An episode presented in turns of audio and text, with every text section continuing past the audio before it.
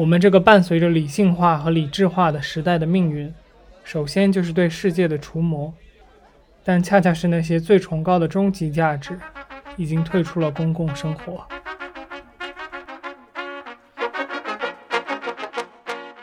就你比如说，你看到一个好看的女性，呃，就是你本能作为一个雄性的生物，你就更加的对她有这种更多的关注吧。你这个不很政治正确？嘿，我我组织了半天语言呢，你看我说这么慢。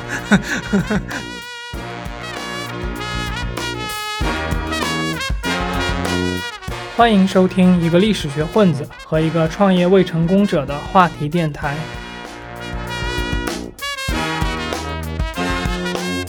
Hello，大家好，我是天宇劫机嗨寨。Hello，大家好，我是天宇风之谷书的大白。OK，我们今天聊这个关于呃专业化和兴趣之间的这些关系的这么一个话题。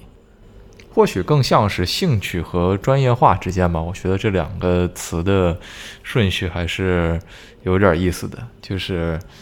嗯，因为你专业化的兴趣，专专业化的东西不一定是你的兴趣嘛。但是你的兴趣，至少按照按照我的想法，是一个需要专业化的这么一个东西吧。就是你觉得兴趣止步于兴趣是没有什么意义的，是吗？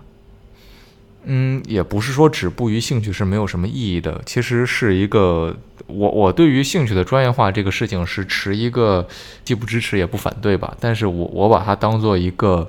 当今的现象来看，就是因为大家在进行一个兴趣的培养，或者说在对一个东西感到有趣，然后在玩的这个过程当中，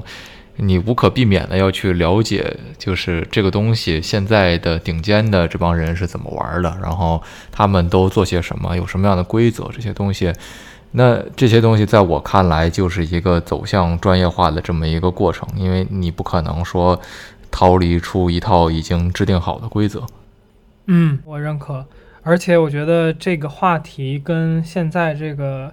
呃时代也是比较匹配吧。我觉得聊起来是确实挺有趣的，因为我感觉现在呃，首先兴趣本身是永远都存在的，每一个时代都存在。但是我觉得这个时代，大家似乎更愿意去把兴趣当做专业，或者说愿意就是至少是在业余时间把自己的兴趣更专业化。我们看到了更多这个所谓的斜杠青年，就是身兼多职啊，然后同时在专业化的做着很多份工作的这种人群是越来越大的。哦，还有这样的一个词，对，这个叫斜杠青年嘛，其实是一个很，就已经感觉出现时间挺长了，然后它变得有点土了。然后我们说回这个呃专业化和兴趣，或者就是你更喜欢的顺序是兴趣和专业化，那。呃，我觉得你想讨论的话题更多就是说他们的边界是什么，或者说我们，呃，当我们面对一个兴趣的时候，我们是否要选择将它变得更加的专业，以及它之间的这种利弊关系等等这些。我我觉得也不尽然，不像是说这个专业化这件事情本身的利弊吧，而是就是专业化这件事儿它对我们意味着什么？因为专业化本身。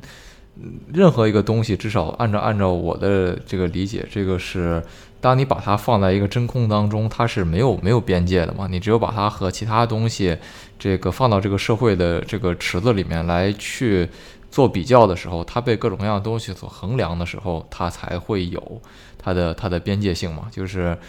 专业和。我们我们经常拿专业来举的另外一个例子是职业嘛，就是专业和职业这两个东西之间它存在着一些张力，那就是你作为职业的东西不一定是你真正擅长或者说你做过训练的这些东西，而你花大量时间去这个。培养的这个兴趣爱好，它当当你具备一些专业化知识的时候，你有可以把它作为这个盈利手段的机会。当然，你也可以不这样去做。当然，这个也也取决于你感兴趣的这个具体的东西它到底是什么，和它在你所处的时代背景下的这个盈利的方式是什么样的。我觉得一个比较有趣的点吧，就是我前一段比较感兴趣的是，呃，就是科学的这个发展史嘛，然后。在这个做这个方面研究的时候，你就会发现很多很早期的这些科学家，其实他本质上是哲学家嘛。也就是说，因为科学这个词 science，呃，是很很模糊的这样一个概念。然后包括 scientist 这个后面加 ist 的这个，我们看上去理所当然的把一个职业作为呃从事从这个从业者来来定义为这个一个从事一个职业的人的这个词，它本身也是一个十九世纪的产物。那当你知道这个东西，你就发现说，那之前的这些从事所谓科学研究的人，他其实是类似于半玩玩票性质的这么一种存在。那你就你就感觉到说，OK，那职业和专业和你的兴趣，就是它是有一个，应该这么说，就是你的兴趣和专业和职业，它可能是有一个递进的关系的。但是，呃，这个这个东西也不尽然，因为当我们走到现在，我们这个。现在我们身处的网络时代的时候，我们也会发现，越来越多的人从这个兴趣直接走向了职业，然后他中间没有经过可能我们所谓很专业的这些训练，然后那就是专业化这个东西在现在的背景究竟意味着什么？我觉得也是很有趣的。嗯，所以其实我觉得总结一下，我们核心聊的就是专业化在今天这个时代背景之下。它的一些必要性以及专业化本身在这个时代意味着什么？感觉像是在聊这样的一个方向性的话题。嗯哼，比如我觉得你刚才说到就是这个呃呃叫什么事物本身呃尤其像 scientist 这个这个这个话题，以及他们玩票性质，其实国内感觉原来也也有有这个历史阶段，就是所谓什么。啊，炼丹术国内的这种呃技法，当然我们我们知道现在好像它啊被称作一种伪科学，但实际上其实它就在当时是像化学家嘛，以及就是炼丹术实际上是怎么说权贵阶层在玩的一个呃一门技术吧，因为它涉及到很多就是名贵的金属啊等等的这些东西。所以这个感觉，呃，比较庶民阶级的这些人群是接触不到这样的东西。我觉得还有一个，那，呃，哦，对，对不起，就我觉得还有一个很重要的元素是时间嘛，就是。你处在一个这个工薪阶层，或者说这个平民百姓，按照现在大家也是一样，大家平时要上班啊，很忙，没有这么多的时间投入到一个就是研究性的这样一个兴趣当中。当然，它是带有一定目的的了，就好像我们现在的人可能会在业余研究炒股，然后。我觉得这个在本质上和就是炼丹术是有一定类比性的，因为它是带有一个，它是带有一个目的来去研究，你你接着，研研究这个东西的，对吧？你说我炼丹术的目的是为了长生不老，我股票是为了发财嘛？然后或者说，如果点石成金的技术，那那就那就更接近了。就是说我我这个兴趣本身其实也是功利性的，而不是说我最开始就是为了玩而玩。那呃，再回到之前我们说的这个所谓科学家的这帮这帮人的例子上，就是你你也知道，很多的科学家他其实是我们我们管科学最开始叫这个 natural philosophy，就是自然自然哲学嘛。那就是说，它是一种判断世界和这个认知世界的这样一种手段嘛。那至于你说炼丹术，它是一个伪科学。呃，本身这个这个伪科学这个词就很有意思嘛，因为你究竟科学的研究方式是什么？什么样的研究方式是科学？这个东西本身也是在随着大家不断探索来圈定出边界的这样一种东西嘛。那也就是说，你兴趣最开始是没有专业化可言的，对吗？就是在他这个一个兴趣发展的过程当中，你其实永远是处在一个摸着石头过河的阶段。那但是人不永远处在一个发展。就是一门新兴趣的这样一个历史阶段里面，我觉得就像好像我们当今，如果孩子在对化学或者说物理感兴趣，你不需要再从这个柏拉图是怎样看物体运动的这个规律来研究开始，或者说你不需要再像方式一样去对着这些这个有毒有害的这些化学材料来来尝试做长生不老药这些东西，那这个历史阶段已经过去了。那我们会有一些新兴的这些兴趣。诞生于我们这个时代，比如说这个编程，有的人当然很多人拿这个当一个工作，但很多人也觉得这是一个兴趣，或者说通过这个技术手段来制作一些这个视频这些东西，那它可能就是处在一个摸索的这样一个历史阶段里面。也就是说，我们永远处在也不叫永远吧，就是我们处在一个有些兴趣可能是它的专业化性质没有那么强，但是有的可能比如历史很久的兴趣，它的专业化程度就已经很高，以至于你产生了一些从业门槛，或者说就是说它它有一定的知识壁垒了，不像你可以随意的去探索了。嗯嗯嗯，我觉得可能现在就是怎么说，由于时代发展很快吧，所以新兴的职业在每一次技术迭代的时候都会被创造出来。那这个专业的这个复杂性以及它的种类，其实也是越来越多的。对，所以我觉得，嗯，我们就先可以来探讨一下，就是说，你觉得有专业这种东西的存在，它是一种束缚吗？还是说你觉得专业的存在？比不存在要更加的，呃，适应这个社会一些。我觉得就是它，它是一种束缚，但是这种束缚其实是你无法摆脱的，就是你你没有办法不走向一条专业化道路。我觉得就是在无论在任何领域吧，就是你在进行探索、在进行娱乐的这个过程当中。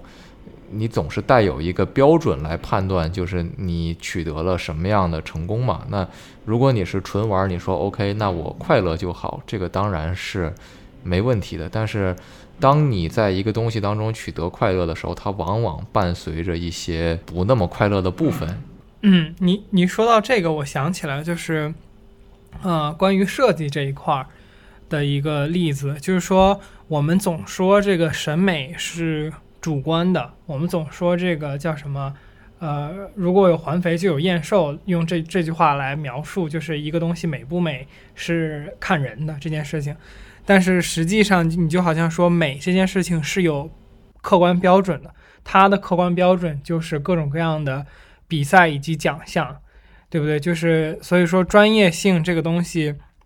我感觉在这里也有一个一个矛盾存在，就是审美，其实我觉得对于人来说已经是一个很公认的、比较主观色彩强一些的这么一种科目了，但是它却可以用专业的一些手段来评判它的高低。对，我觉得你说的很对，而且艺术这个例子其实是很有趣的，因为你看，呃，其实很多人都会画画，但是真正走向所谓艺术领域的人可能还是极其有限的。那更多的，我觉得就是因为画画本身可能某种程度上，它就已经脱离了一个所谓。它有门槛，对它的它的专业化和职业化的门槛，我觉得是区别很大的。就是因为你从会画画的角度来讲，你你掌握了一种技法，其实某种程度上你就获得一一些专业知识，但是这些专业知识不一定会带你走向一个一个艺术的职业领域里面。当然，我们现在也见到了越来越多的这些这个自由的插画师。那他们在一定程度上可能不属于所谓的艺术界，但是但是就是当你把画画作为一种纯技术手段的时候，我觉得那另外一个角度讲，它的这个职业性和和专业性就又区分开了。我我觉得画画这个例子来讲的话，它确实是就是因为你呃学习的过程中，你一定一定程度上会去遵循一些专业吧，我觉得。啊，这里我觉得我们可以定义一下专业本身这个这个概念，就是就是什么叫专业？是如果你通过第三方或者说前人的呃路径学习了，这个就叫靠近靠近专业了吗？还是说一定要是比较权威的这种才叫做专业呢？因为你想画画啊，就画画，你比如说你跟着一个 B 站的这个。呃，画师就是他，你因为你不知道他是谁嘛，他可能是一个，比如说美美术学院的老师，他也可能只是自己就喜欢画画，然后慢慢就是画的不错了，然后过来教你。那你觉得这这个这两种是都叫专业呢，还是就是呃，只有和前者学习的这种，就是美术学院老师这样偏科班性质的这种学习才叫做更专业呢？嗯，我觉得你这个问题是是你这个问题是非常切到我们这个讨论的一个本质的，就是专业究竟意味着什么嘛？就是，呃，我觉得按照按照我刚才的这一套逻辑，我的想法是，两者都算专业，但是他们专业化的程度有区别。就是当然，这个本质上相当于我把专业这个概念放大了，然后把科班儿。当做了另外一种这个也不能叫当做另外一种吧，当做一种专业化程度更高的这个浓浓浓缩了凝练了的这样一种一种层级，它和你进入专业化的这个大的体系里已经产生了一些区别，就好像。这个你进入一个游戏英雄联盟的排位赛里面，这个无论我是黑铁还是王者，我其实都进入了这样一种排位体系里面，而不是完全没有接触过的玩家。我觉得不知道这个类比是不是比较能够让你清晰的 get 到，就是说我对于专业是什么的这样一种这个定义。嗯嗯嗯，我明白，我我大概能感觉到。就总之，你觉得专业这个词其实一定程度上它也只是一个程度问题。它不是一个，呃，叫什么？有有一个黑白分明的界限的这么一种。对，就是专业。或者说，你一旦跨过某一个基础的坎儿之后，你就已经站在这个专业的领域里边了。对，大多数程度上，专业不是这个一个门槛儿吧？或者说，就是不是当你达到了我们可能大家比较容易理解的，就是说，当你能用这个东西吃饭了，你能靠这个赚钱了，你才进入专业的领域。我是不这样认为的。是是是，我觉得那我们可以就是因为现在我觉得呃，我们其实碰到了很多这种新兴的东西嘛，然后它的这个专业本身是不存在的，就像你这两天跟我说的，就是游戏这种呃叫什么创造出来以给予人快乐的这种，那很多比如说形式的游戏之前是不存在的，比如说像 VR 啊或者 AR 这样的游戏。那当你去创作这样的游戏或者加入这样的这个领域的时候，是不是就是说你本身没有这个专业可循？我觉得我们现在这个时代特别的有意思，就是我们处在一个越来越多的这个学科也好，或者叫专业也好，混合在一起的这样一个时代。那其实我觉得，在过去的几个世纪以来，我们一直经历的是这个就是所谓的专业化，也就是说，把一个庞杂的这种大的系统剥离成很多若干小的这样一种分专业。就比如说，这个所谓的科学被分成了物理学、化学、什么生物学。那在这些学科里面，也有什么，比如基础物理、高能物理，或者说这个生物化学，然后这这各种各样的东西吧。因为我我其实也不是很懂啊。那就是说，在这样的一些领域里面，我们会发现。这个专业的东西走得越来越细，但是你发现，在我们的这些新兴的，就是你刚才说的新兴的产业里面，越来越多的东西融合到了一起。那比如说 VR，VR 本身其实只是一种视觉技术嘛。那你对这个视觉技术的应用，其实它，比如说就像你说的游戏开发，那 VR 的游戏开发除了视觉应用本身，它可能也需要新的这种就是讲故事的方式嘛。我们叫构建一个。一个叙事嘛，就是在 VR 的叙事里面，当你处在一个第一人称视角，或者说模拟真实视角的时候，你和平时你所接触到的这种你盯着屏幕看的游戏，它给你带来的体验是有不同的。那这个不同在反映在你的故事的构建上，到底意味着什么？我觉得这个也是需要，比如说来专门写剧本的人，也需要对 VR 有一定的理解，并不是说原本，比如说我就是做一个，嗯。桌游它就能来来掌掌握的，就是说，如果我做的领域我都是做游戏的，但是你做游戏本身意味着什么？做游戏本身需要的能力变得和原来越来越不一样了，它的范围越来越广了。我觉得我们在每个人可能都或多或少在自己的行业当中遇到这样的例子，就好像很多人最近，特别是在疫情的情况下，被迫的成为了比如自己公司的这样的，呃，比如。这个带货的这么一个直主播呀，或者说怎么样的，因为他不得不走上网络去面对更大的这样一个公众公众的这个视角的时候，他就会获得之前或者说他就需需要掌握之前所不必要的这么一些能力。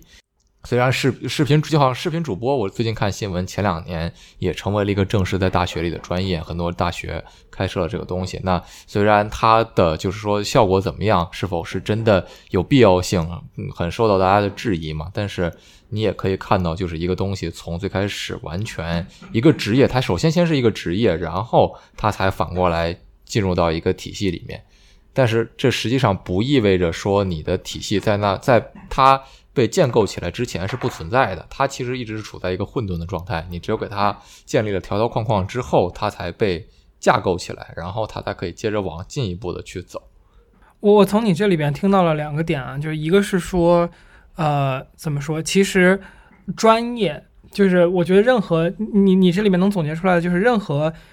呃新兴的这个产业或者专业，其实都是对之前的一些东西的边界的一个拓展。你比如说呃 AR 游戏、VR 游戏本身游戏是存在的，那本身这个叫什么游戏是有它的。呃，专业领域的，以及就是说，比如说你刚刚提到的游戏的重点是叙事，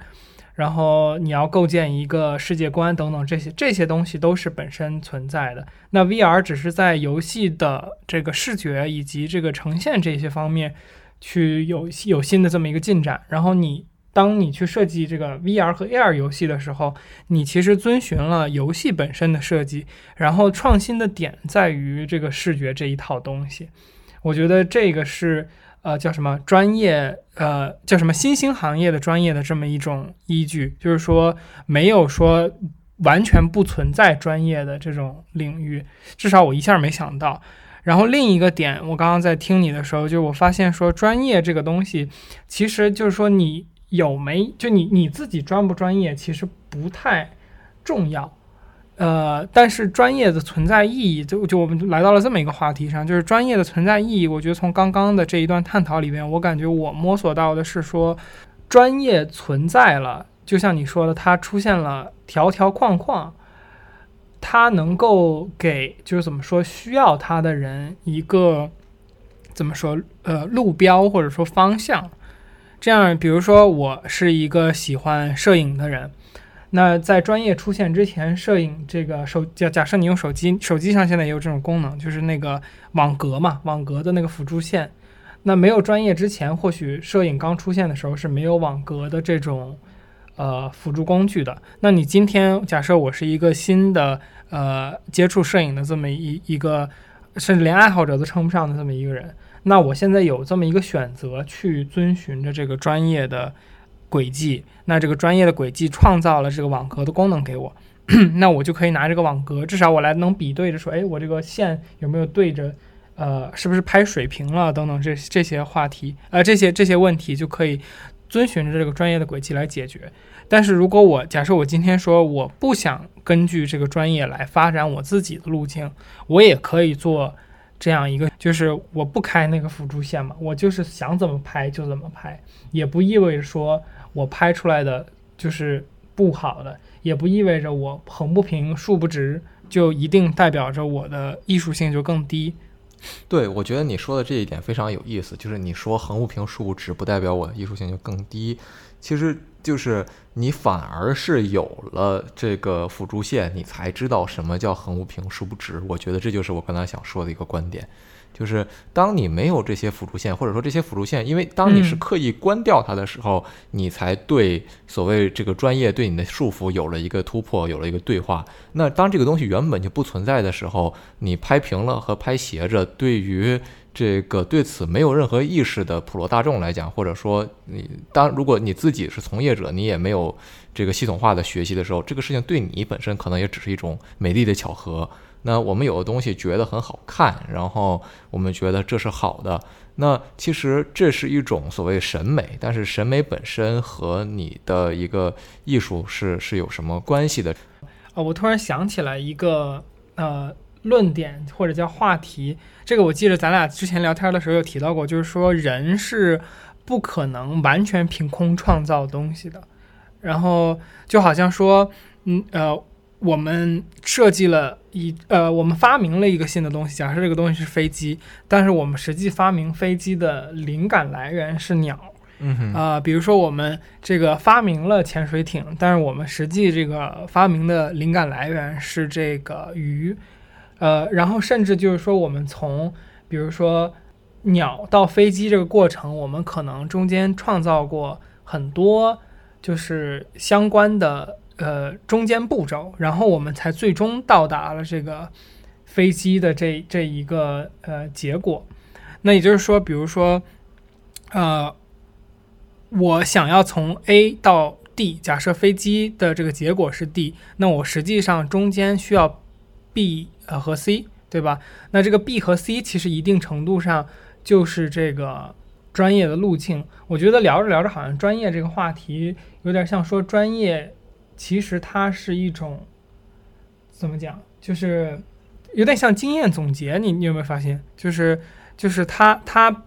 可以作为一个呃我们知识的一个传承和我们知识的一个总结存在在那里。因为我感觉专业这个听起来很像是权威，对不对？权威本身，我感觉我们聊权威本身就是就是你把这个知识系统化总结出来之后得得到的一种一种东西嘛。那我们经常说这个一个东西被付诸了权威，那实际上就是因为权权威对这个领域里面持有一定的话语权嘛，它有它有很高的影响力。那这个影响力的来源，本质上其实我们当然就是在现代环境里，就是一个影响力来源是复杂是复杂化的，它有它的这个社会因素的的这个问题，它有它的这个时代背景的要求，各种各样的东西。但是这个就这些东西，其实本身也影响了你这个行业的它的所谓的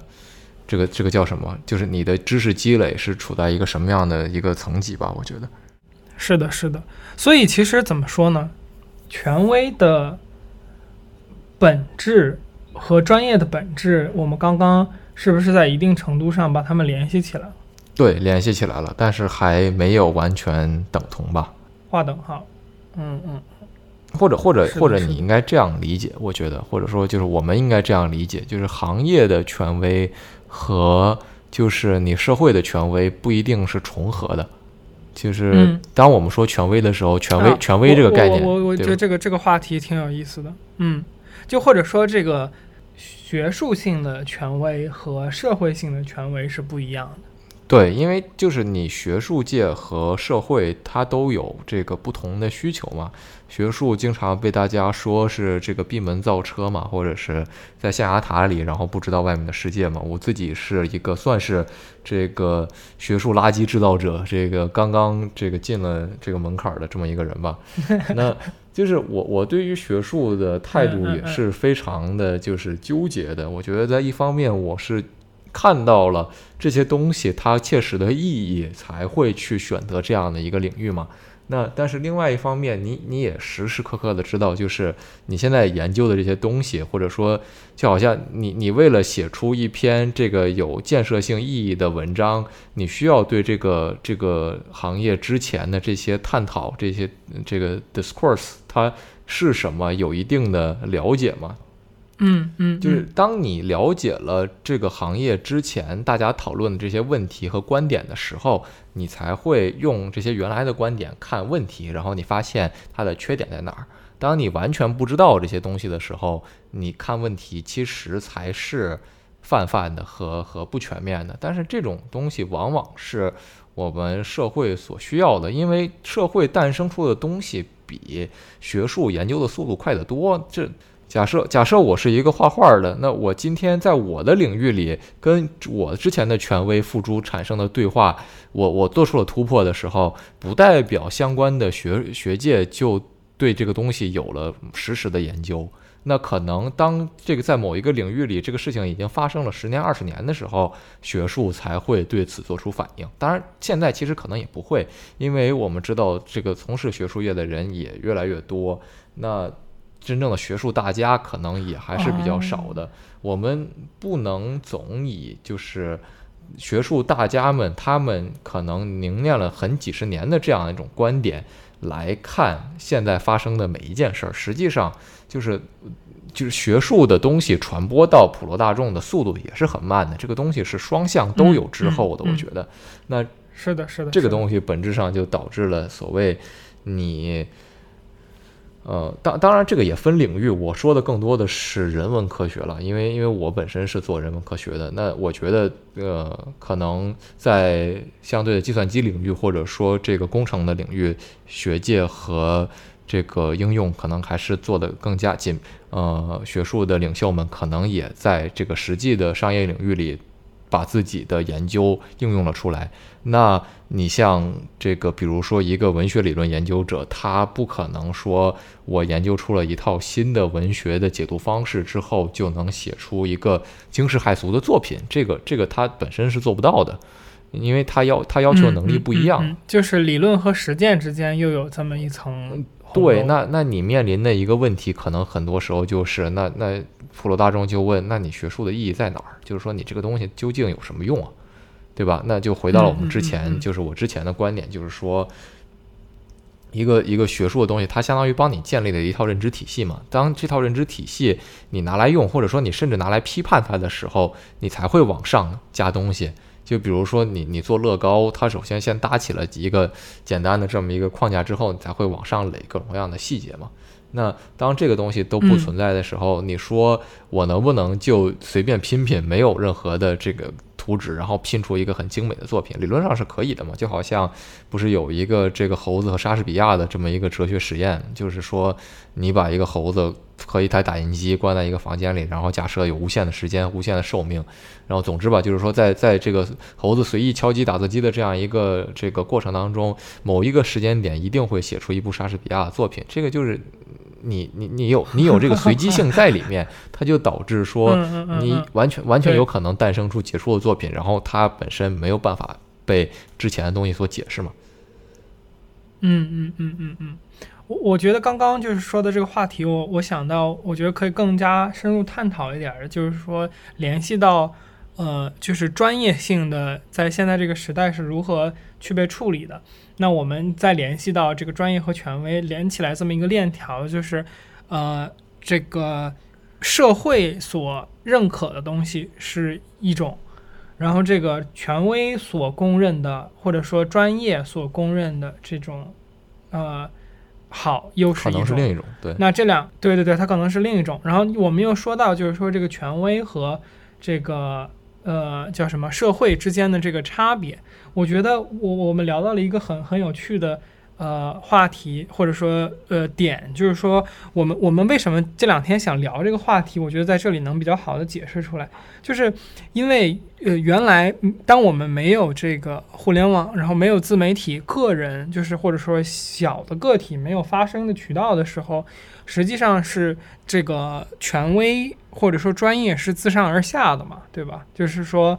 我们是先由。一个领域的专业者和一个领域的这个权威者来定义什么东西是好，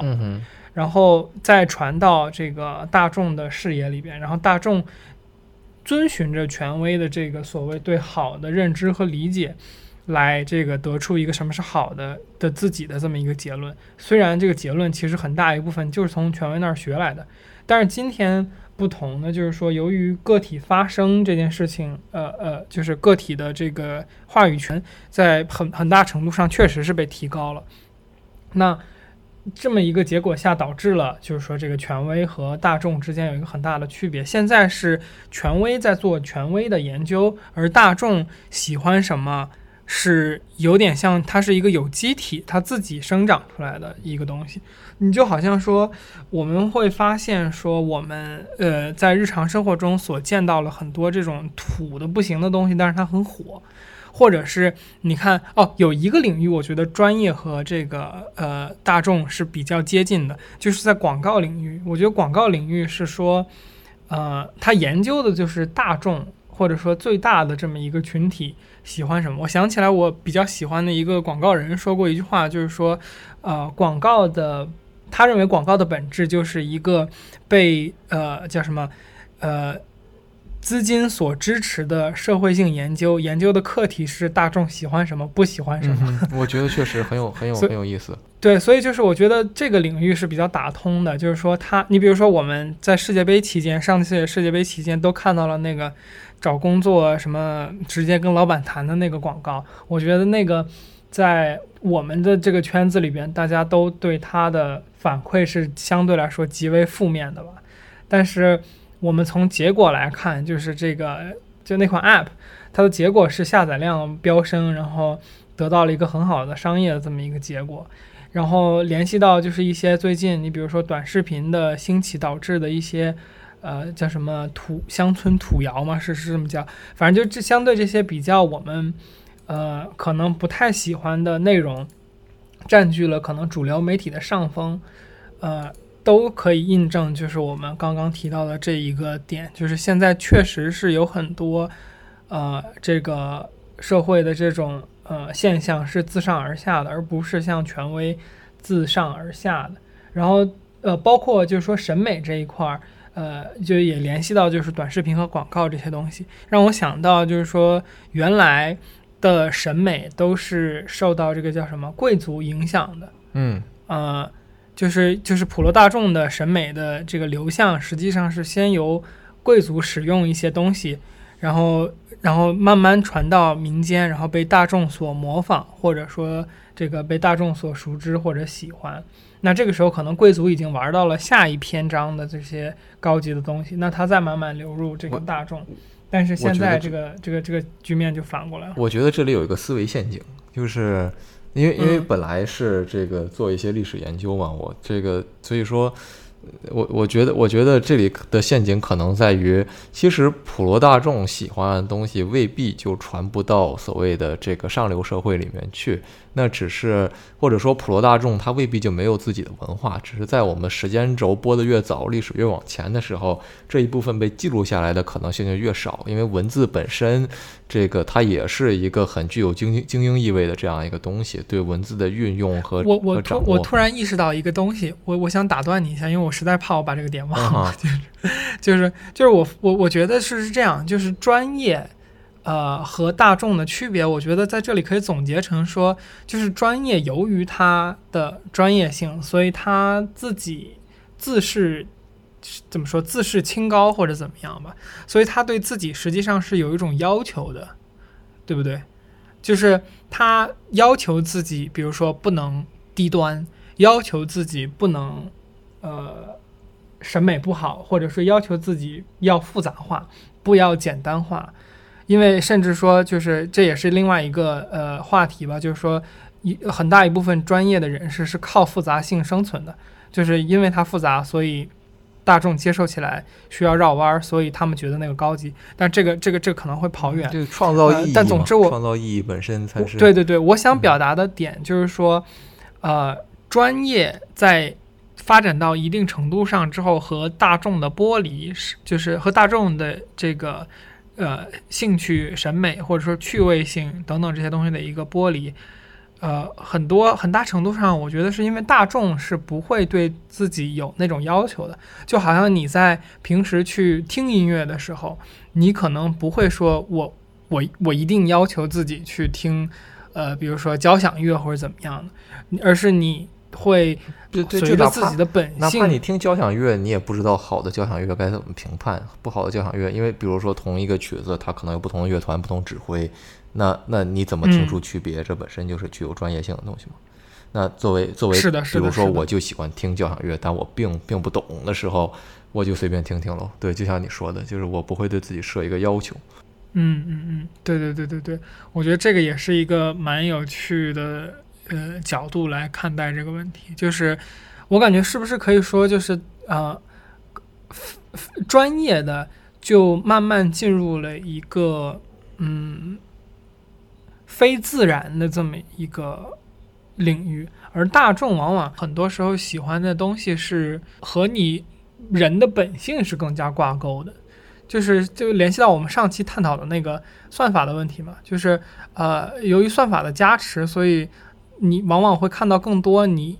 就是本性里边会想要去点击的东西，因为你你你你点击那个东西，然后它就更加多的去给你推送这些东西，然后这些比如说很有节奏感的这种呃，比如音乐，然后很这个标题党的这些题目，或者说很这个土，但是它很有冲击力的这些画面，就是在比如说视频或者说内容领域里边的这些东西，它其实是更加符合我们人的这种本能机制的。就你比如说，你看到一个好看的女性，呃，就是你本能作为一个雄性的生物，你就更加的对她有这种呃生理上面的一个更多的关注。你这个不很政治正确。我我组织了半天语言呢，你看我说这么慢，对，就是总之就是我感觉好像，呃，能能听出来一点这种意味，就是说，呃，大众的更 organic、更有机、更符合就是本性，但是我感觉好像在这里我们就说到了这个专业的意义了，就是说，呃，很多时候我们想要去做，就是想要去进步，或者说想要去。呃，进化不管是学术上面，还是就是单纯从人的这个角度上来讲，你都是要反本能的。就是很多时候我们现在所要优化自己或者说训练自己的，就是和自己的本能去做斗争。就你比如说你你肥胖是怎么来的？就是因为你呃人原来是这个叫什么，经常温饱不足嘛。嗯作为一个动物，那生存对于你的来说是一个第一要务。那你这种当你的食物有匮乏的时候，你一旦碰到了食物，你就要多吃嘛，对吧？那你现在呃人控制体重这么难，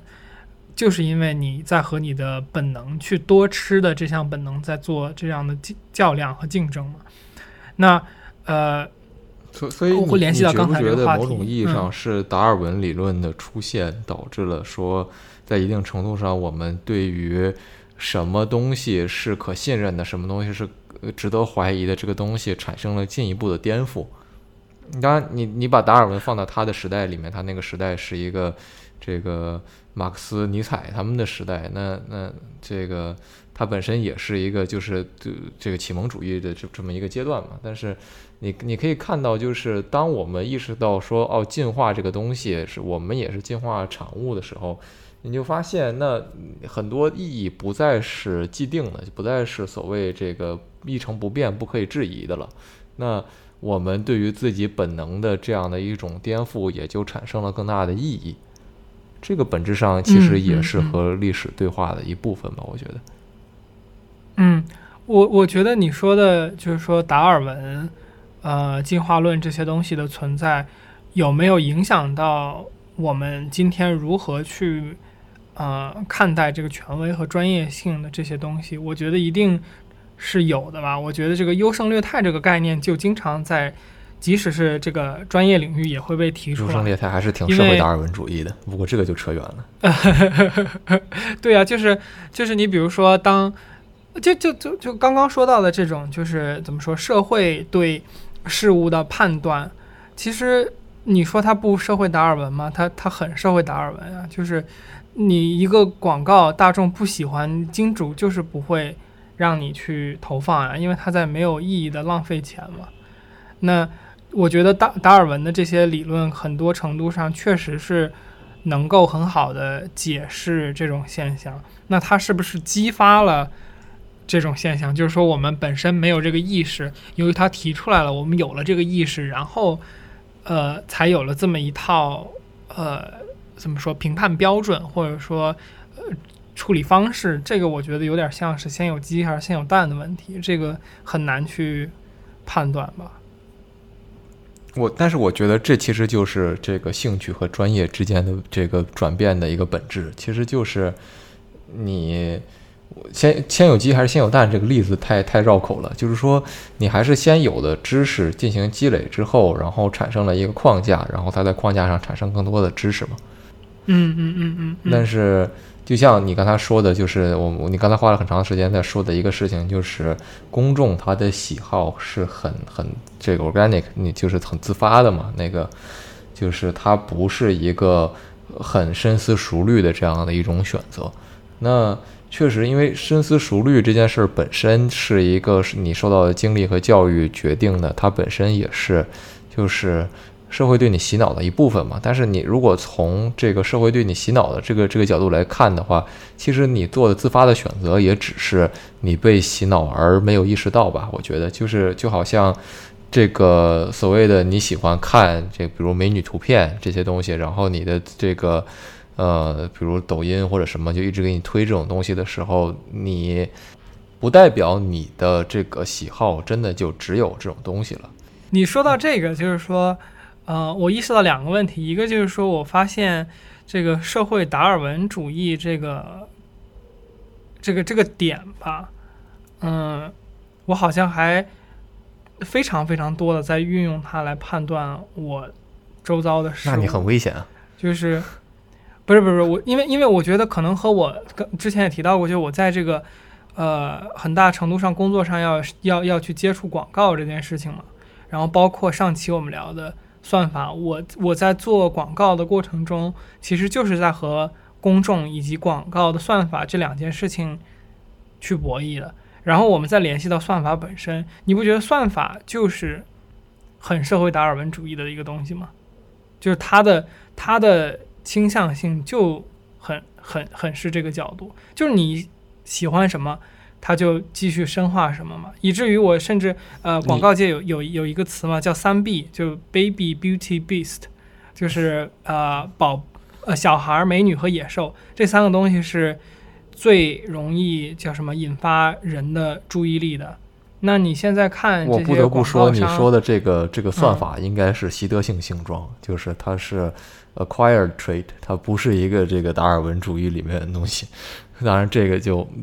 那那你呃不，我觉得这个要解释一下，就是说习得性性状和呃达尔文的区别习得习得性性状是是拉马克的这个 Lamarckian 他的这个这个流派的观点嘛？他其实是早于达尔文的，就是说，你你比如说长颈鹿是因为鹿越够叶子脖子越长，然后这个是一个习得性性状，你越撸铁肌肉越大，这个也是一个习得性性状。这个这个东西是不遗传的，你明白吗？嗯嗯嗯嗯嗯。但是我觉得人人因为有。就就这就是专业吧，我觉得这就是回到专业这个话题上，就是我觉得这个就是专业本身存在之后的这种意义，就是说专业回到刚才，就是它有点像，呃，我们甚至可以把它模糊成知识，对吧？它是一一系列的知识和信息。那你确实是说不遗传，这个东西是不会，可能不会天生遗传，但是你有专业知识之后，它不就是通过知识和专业的形式遗传给了下一波？这个从业者，或者说这个下一波人吗？嗯，对，所以我的意思就是，我你确实在就是第一第一次出现这个行为的时候，是一个有点像呃基因突变一样的操作，就是可能第一最最早的那一次是这样的。但是呢，这个东西一旦比如说专业发现它是呃正确的，或者说在当时的那个语境和环境下是好的。或者说是怎么样？那他对于这个专业之后，他就会把它纳入他的这种呃叫什么信息库里面。就你比如说，我今天发现，哎，这个呃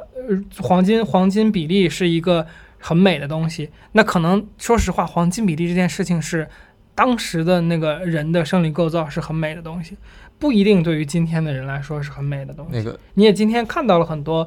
呃去反黄金比例的一些设计，然后来这个。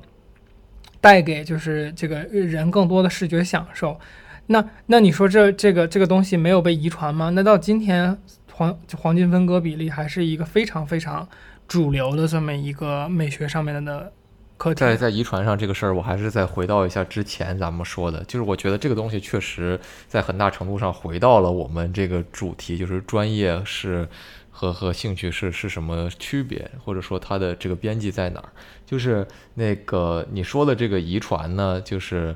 它不是我们，我觉得不是我们生物意义上理解的一个遗传，这当然是这显而易见的。那所以当你说这个一个习得性的东西被被这个传承下去的时候，我我觉得你不应该再用就是所谓社会达尔文主义或者说就是进化的这个这个模式去这个这个这个专业的词去套用它。但是这不代表你刚才总结出的这些东西本身就一定是错的。那这其实就代表了，就是说你你专业背景和你在自由生长的时候的一个区别，就是你自由生长得出的这些理论和专业的这些东西是有区别的，因为你没有在那个语境里去系统的学习。那我给你解释的东西，可能在这个进化论这套体系上，我可能相对懂得比你多一点，但是可能也也许我们的听众懂得比我们更多的时候，他发现我说的东西可能也是错的。那这个。就是说，嗯，但它不代表我们这个讨论的过程，或者说我们根据错误的这个理论得出的结论就一定是错的。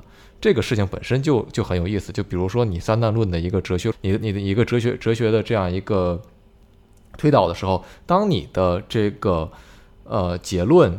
不，当当你的这个呃前提是错的时候，其实不代表你的结论是错的，只是代表你的前提推导不出来你的结论。但是这个过程对于实际应用来讲有多重要，其实可能没有多重要。对于很多人来说，我觉得这个是一个很有意思的地方。嗯嗯嗯。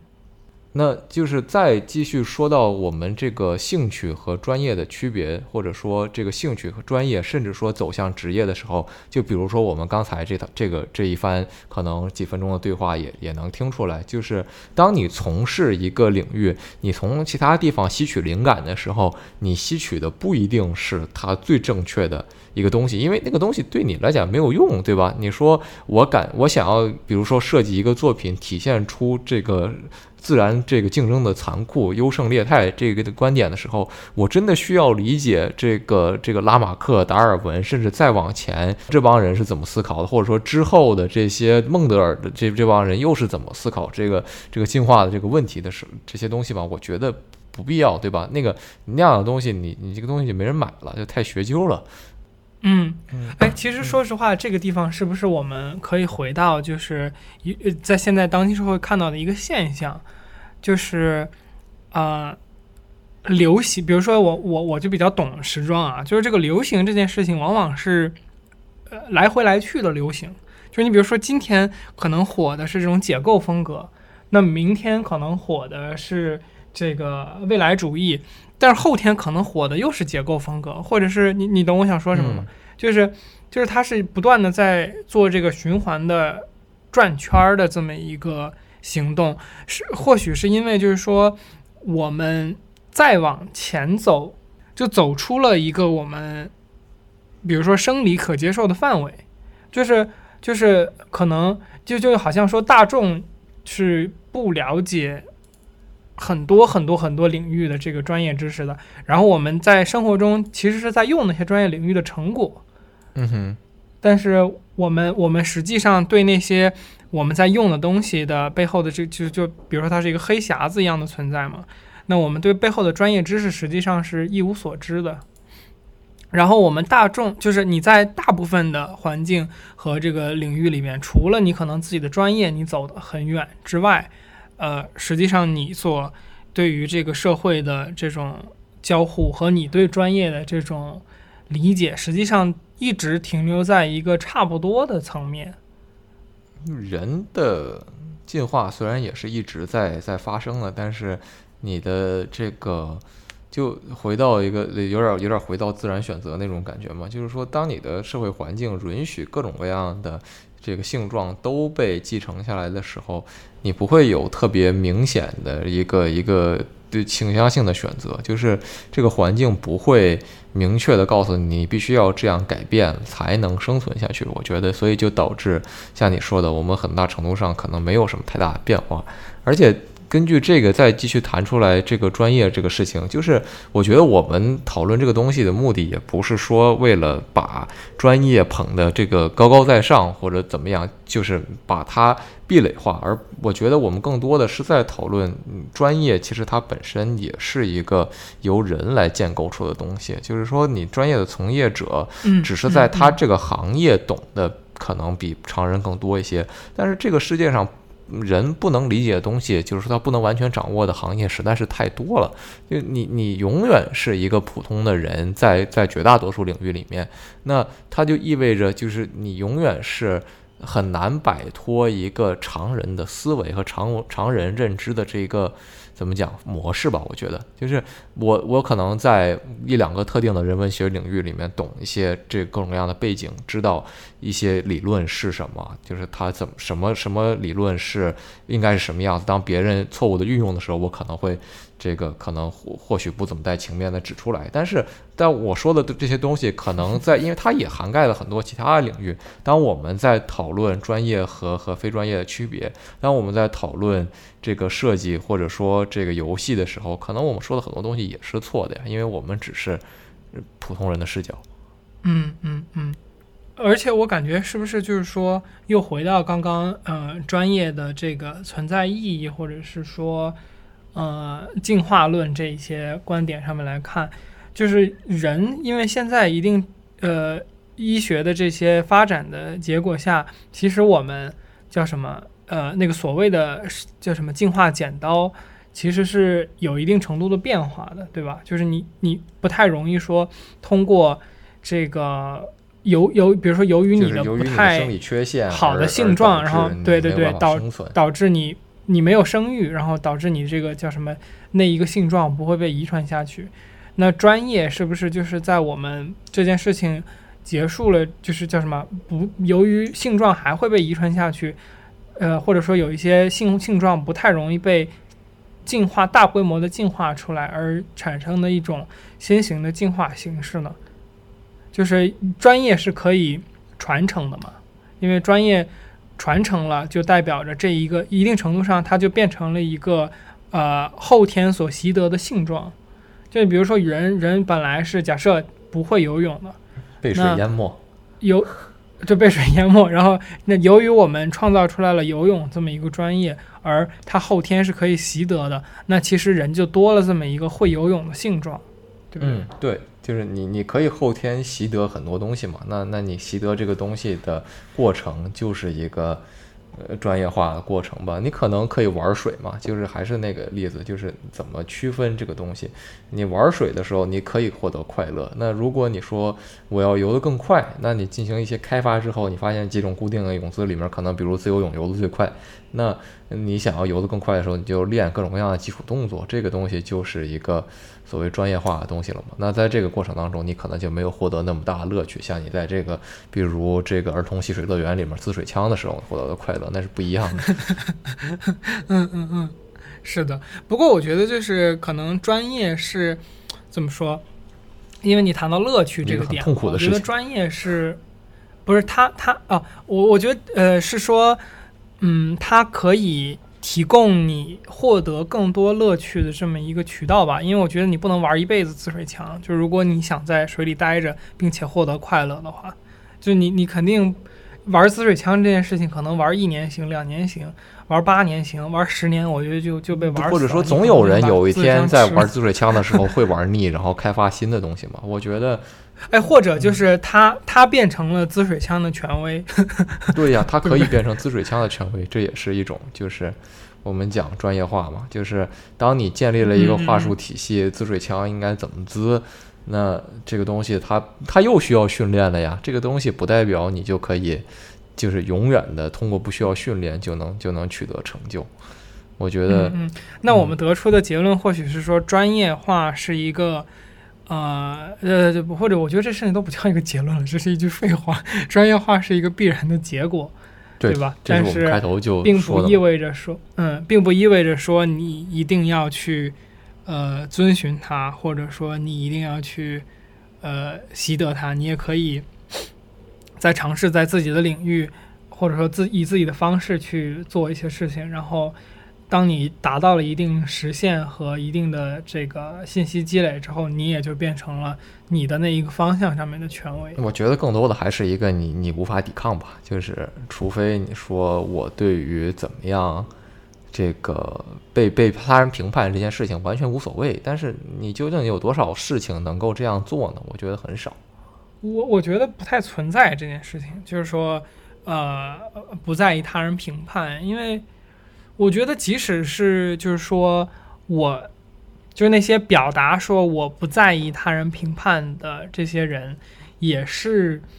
呃程度上的问题，嗯对呀、或者说方式上的问题嘛。因为就是你作为人作为一个社会性动物，除非你明天说我搬到深山老林去里面，你如果去去去你作为自我，当你不需要嗯他者的时候，你失去了东西太多了。你失去的社会性意味着就是你所有的东西都因为你是个什么东西都是你你怎么确定被你社会环境所塑造和确认的。对对对对，你只是一个 being，你这个你没有在周围对你的 特这个，当你没有看到周围人对你的这个这个评价的时候，你怎么知道自己是什么呢？嗯嗯嗯。我觉得其实这聊这个话题让我想到了我们之前其实探讨过的那个问题，就是呃基因这个问题。我觉得我我我们可以后面有一期聊这个话题，我好想聊这个，就是呃这个好难啊！就怎么说看，我我不是，我觉得这个不是难，呃，当然它很难，它可能涉及到很多专业知识，但我觉得很多是意义层面的探讨，或者说猜测层面的这种，就是因为是这样，就是呃，我们刚刚聊到就是说进化呀，聊到这些东西，它不得不让我想到，就是说我们人类现在就是产生了这种叫什么呃厌不就是说不不生育的这么一个人群存在嘛，嗯嗯，对不对？丁克，啊、就我们刚刚刚刚提到了，就是说专业的这个传承，一定程度上是变成了一个进化行为，它变成了一个性状的传递。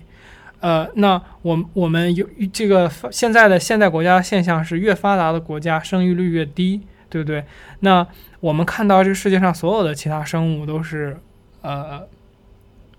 以生怎么说以生育或者说以扩张自己的族群为似乎是首要目的的这么一一一种一种行为行为模式，但是人居然在我觉得是之前我没有见过，至少以我的知识范围内，不知道其他的哪一个族群哪一种生物是不以这个呃自己族群的数量扩张为首要目的的这种存在。那我觉得这个就很有趣了，就是说我们呃之前听到过这样的论调，论调说其实人就是叫什么基因的载体嘛，对吧？嗯嗯，那我们就就 翻身，不然你是我觉得可能甚至可以，就甚至你可以讲翻身嘛，或者说呃变异或者怎么样，就是你你当你拒绝生育，或者说当你去呃在一个族群层面上发现。就是很大的一部部分人选择不去生育的时候，你作为就这一部分人，至少作为这个基因载体的功能就失效了嘛？那这个东西意味着什么？以及说它为什么会产生这种我现象？我觉得其实是一个很有趣的。我觉得这个就很像那个工蜂和蜂王蜂后的关系，就是呃嗯哼你知道那个蜜蜂很多的工蜂它本身是没有生育能力的嘛，那它只是这个伺候着这个蜂后继续生育呢。那你就说这个群体里大多数的东西它都不能生育，是它为什么要？就是回馈这个族群呢？这个你一个比较简单的这个生物学的解释是说，就是他们有百分之九十五左右基因应该是相似的。也就是说，当你服务整个族群的时候，你就相当于变相传递了自己大多数的基因，完成了这个生育的任务。也就是说，它不需要你每一个个体都繁衍下去嘛？那这是一个这个这个嗯族群生存的方式。那对于人来讲，可能随着我们社会不断发展，当然这后面的这个部分是我的猜测啊，前面的部分应该是有科学依据的。那个嗯嗯就是我觉得是不是说，在我们这个人类发展社会，我们对于社会的形态和这个规模有一定认识之后，我们的一部分人，我觉得一定程度上包括我自己吧，就是觉得可能不生育会对这个族群的数量会会来得更好。当然，这不代表说你会限制其他人的生育的权利或者怎么样，但是你自己可以有选择，就是说你的个人价值不一定通过。这个生育本身来体现出来，或者说你对这个族群本身的贡献不一定只有传宗接代这一种选择，因为你知道总有其他人会传宗接代，而他们的基因和你作为人类的基因是很大程度上是是一样的。嗯嗯嗯嗯，我明白。就回到刚才说的，就是由于这个社会整个的进步，导致你的叫什么呃性状这些东西没有太多的变化，就是在人和人之间，所以怎么讲？呃，就是你传承这个基因，还是我传承这个基因，其实没有那么大的区别，是吧？对，就是我们作为人类这个族群来讲是相似的嘛。可能我们的我们的这个叫什么发展方式变了，但是你的核心目标是没有变，还是一个族群的存续和这个发展，只是你壮大的形式可能不一样了，分工不一样。对这个这个对关于进化论的讨论，有的时候感觉有点像那种这个逻辑自洽的那种东西，或者叫怎么讲？嗯、怎么说说都行。不出话吧，就是嗯因为我们对于嗯进化的认知也不是也不是完美的嘛，因为这你你有的时候也需要看这个一个物种它是社会是怎么样的规模，怎么样的发展，然后然后才用进化论的这个模式去解释它，然后得得到一些结论。然后有的时候你嗯是在用这个观察得出的结论，再去套用到其他模型上。那这个某某种意义上，其实也也像很多其他科学研究领域，就是说你得到的东西未必就是真理嘛，你得到的东西是一个叫这个那个那个词叫什么来着？就 abductive result。那个你是用它它分那个 deduction、induction 和 abduction 这个三种嘛，就是你相当于是 ab 嗯 abduction，就是你用一种推论推论出的东西，然后一种最可能的结果，然后把把它当做一个一个一个结论嘛。然后并它本身就带有不确定性在里面，我觉得嗯嗯嗯，啊，这这个就有点儿偏的太多了，我都不知道我们在聊什么了。行行行，我觉得差不多，就我觉得时间也比较合适了，到这个点。那惯例的再进行一些自我介绍吗？呃，对，我觉得我们来总结一下这个呃关于频道的事情啊，就是呃大家有注意到我们在开头上前面只打了招呼嘛，没有做更多的介绍。啊，我们有一个惯例，也就是上次第一期才确立的一个惯例，任何惯例至少 也是你有第一期才会确立嘛。